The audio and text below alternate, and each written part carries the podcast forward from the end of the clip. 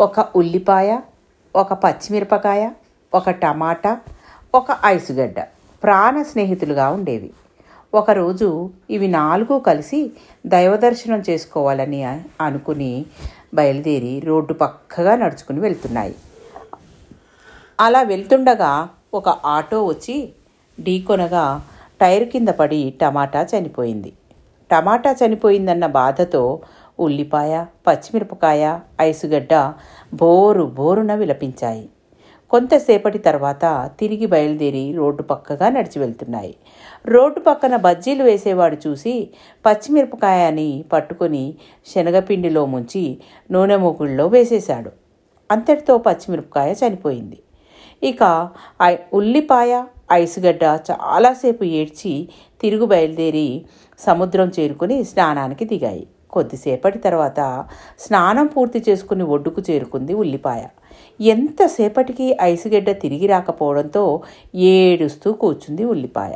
ఐసుగడ్డ సముద్రపు నీటిలో కరిగి చనిపోయిందని తెలుసుకుని ఏడ్చుకుంటూనే వెళ్ళి గుడిలో దేవుడి ముందు సొమ్మసిల్లి పడిపోయింది.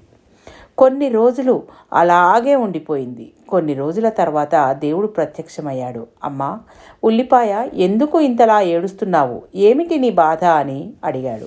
అప్పుడు ఉల్లిపాయ స్వామి ముగ్గురు ప్రాణ స్నేహితులను కోల్పోయాను. అయినా తట్టుకున్నాను. టమాటా చనిపోయినప్పుడు నేను పచ్చిమిరపకాయ ఐసుగడ్డ కలిసి ఏడ్చాము. పచ్చిమిరపకాయ చనిపోయినప్పుడు నేను ఐసుగడ్డ కలిసి ఏడ్చాము. ఐసుగడ్డ చనిపోయినప్పుడు నేను ఒంటరిగా ఏడ్చాను.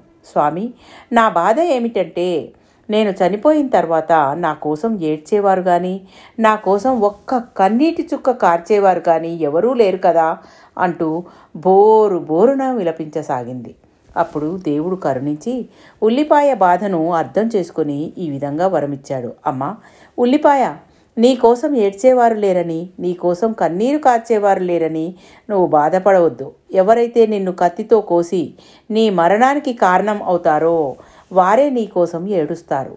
నీకోసం కన్నీరు కారుస్తారు. ఇదే నేను నీకు ఇస్తున్న వరం అని చెప్పి దేవుడు అదృశ్యమయ్యాడు. ఇది ఉల్లిపాయ కోస్తే కన్నీళ్ళు రావడం వెనుక ఉన్న కథ. థ్యాంక్ యూ మీ పద్మజ.